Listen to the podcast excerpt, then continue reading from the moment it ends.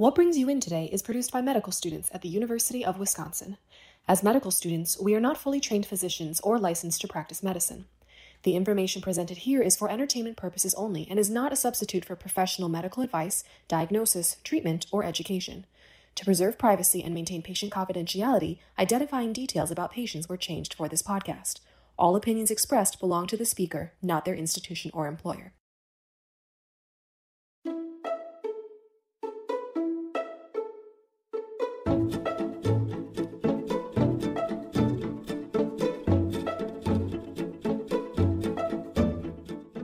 Hola, I'm Mayra Dancuit Ponce. And I'm Lee Berman, and this is What Brings You In Today, sharing stories and experiences from within the medical field.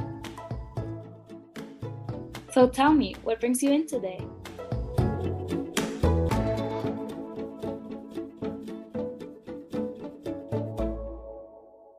For medical students at UW-SMPH and around the country, clinical rotations came to a halt last March due to the COVID 19 pandemic.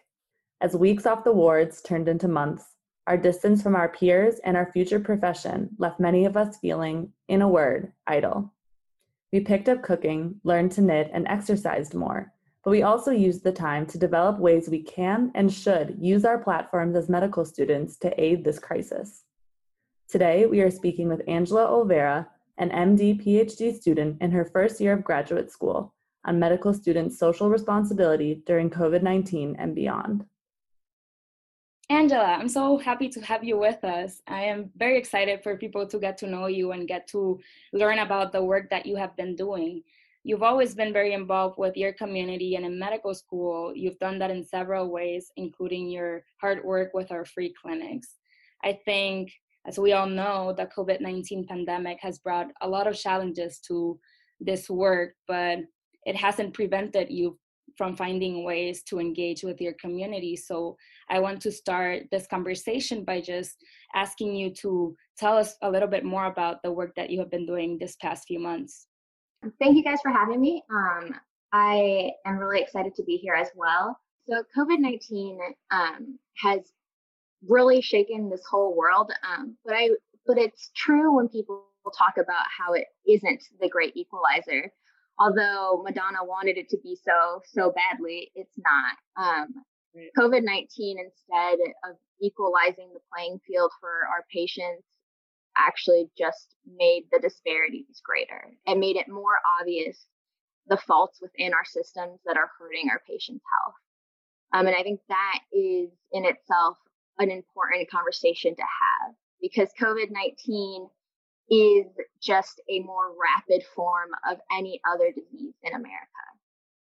Um, and what I mean by that is that if you take all of the disparities um, that patients are facing because of COVID 19, um, you would see those social determinants of health. You would see that we don't have access to health care, we have poor public transportation, um, our educational systems are not fair, hiring is biased and racist and all of these systems have always been in place and are just being shown to be worse because of covid. But if you were to replace the word covid with diabetes hypertension cancer alzheimer's it's all the same. Um, the patients that have these diseases at greater numbers are are the patients that have um, most social determinants of health um, but the difference of COVID is that it just happened so quickly and that it forced everyone to stop um, to finally take a look at it. Right. So, what have you actually been working on in COVID 19? Yeah, so I think uh, COVID 19 has really brought up two projects. Um, one is access to information in nat- in our patients' native language, and the other one is more focused to medical professionals what um, what kind of drove you to work on translating documents? Yeah, so that started off um, around April when everyone else in the world was also looking at the like coronavirus maps and looking at a sort of how coronavirus is spreading around the world, but also within our nation. Um, I was looking at it, and of course, I wanted to look at Wisconsin, where we're at right now, but I also wanted to look at my hometown, which is on the border of Iowa and Illinois. Okay. And what I noticed was just two counties south from um, one of the counties that I'm from was a hot spot. And I was just like shocked. Why is there a hot spot in the middle of Iowa? Right. Um, and so I just texted my family real quick and I was like, hey guys, have you heard about Columbus Junction? Like, what's going on? Have you heard anything? Um, to which I got responses like, no, we haven't like heard anything in the news, but there's like rumors about the meat packing plant. Hmm. Yeah, and I was like, meat packing plant. I mean, there's a big Tyson meat packing plant in Columbus Junction that I'm really well aware of. Um, it's predominantly um, worked like the employees are predominantly Hispanic or Latinx, um, and so of course my family being really involved in that in that community was hearing rumors about this meatpacking plant and, and cases and about I think it was like two days later there was a big article that came out in the news that said over hundred and some cases were wow. reported from this specific meatpacking plant, um, ending in the uh, loss of two employees uh, due to coronavirus. Wow. And I, it was, yeah, it was a lot. And so because of this, there, of course, finally people were asking like, what happened? And um, meatpacking plants are sort of a horrible place to work when you're in um, in the midst of a pandemic because they're close quarters. It's really cold. It's long hours and really small places. And what ultimately came out was that the employees felt like they had no information as to how to protect themselves. As some of the meatpacking plants posted flyers about washing your hands and things like that, but they were all in English, um, and most of those workers are Spanish speaking. Right. Yeah, and so that's where that work started to create sort of a base of flyers and videos for these workers in their native language so that way they're really receiving the information that the company thinks that they're receiving.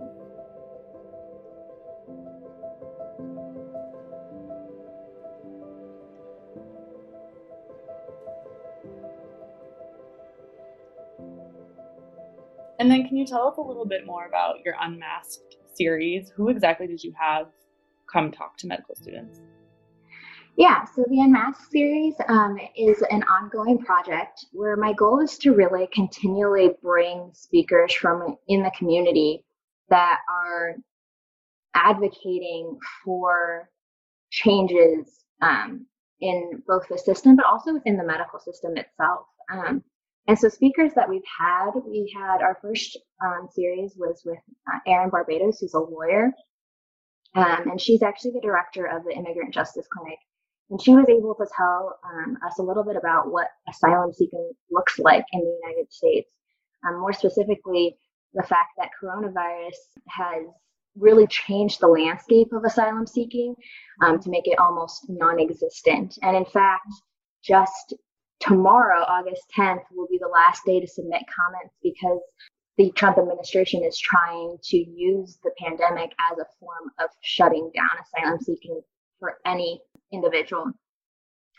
Um, and so, what really the goal was there was to bring about um, that perspective that these changes, these policy changes that aren't changes in law, that don't get much press coverage, are making a significant effect on the individuals' lives um, that are trying to seek asylum, that are trying to run away from the persecution that they're facing in their own home countries, and how we as medical professionals do have a role in that. Not only are we uh, leaders in our communities and are able to advocate for um, policies that are fair, but also these individuals are living in environments that we have put them in as a government um, that are unsafe um, and unjust and that don't have access to medical care. Unhealthy.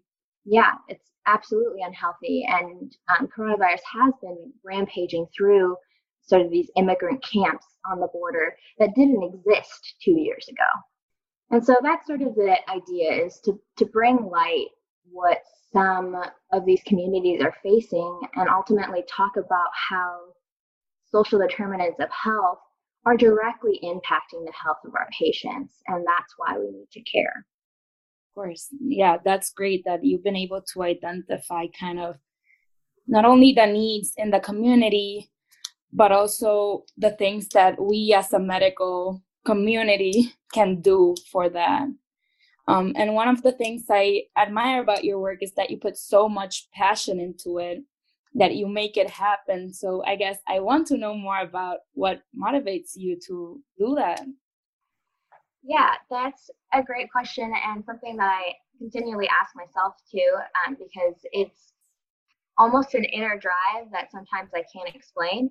Um, but I think the biggest thing that keeps continues to drive me to do this work is that I truly believe in the core of my being that everyone deserves the right to be healthy, um, and that that right isn't disseminated equally among people in the United States. And so some individuals in our communities don't have the access to health care that others do, and that really impacts their health, um, both in short term but also in long term. Um, and I think that notion um, of that reality is what keeps driving me. Yeah, definitely. You've kind of already touched on this. Um, you know, why should medical students care about these issues that, you know, seem related to medicine but don't directly pertain to our field? Um, and I'm wondering how you think medical education and the medical field in general, how does that need to change so that these issues don't feel like something that medical students need to learn on the side? How do we make it so that these things are a priority? Because, like you said, they do directly impact the health of our patients. Yeah, so that's a great question. And um, I know that there are a lot of people that are working on this question, um, trying to get more social justice put into our curriculum. But I think one thing that could help move this along um, is realizing that it is a direct um, line to cause health problems. Not having affordable housing does directly affect the health of your patients.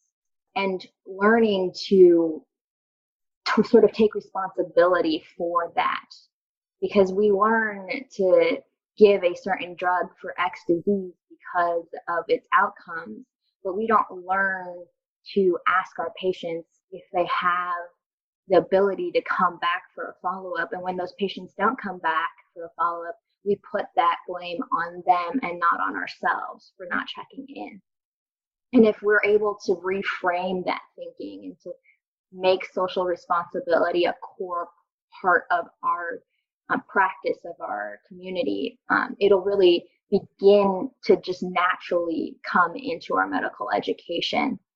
Um, and I and I do put that on every individual, not just medical students, but also the administration that's creating these um, courses for us, and also the people who are um, in positions to hire residents or faculty members or XYZ.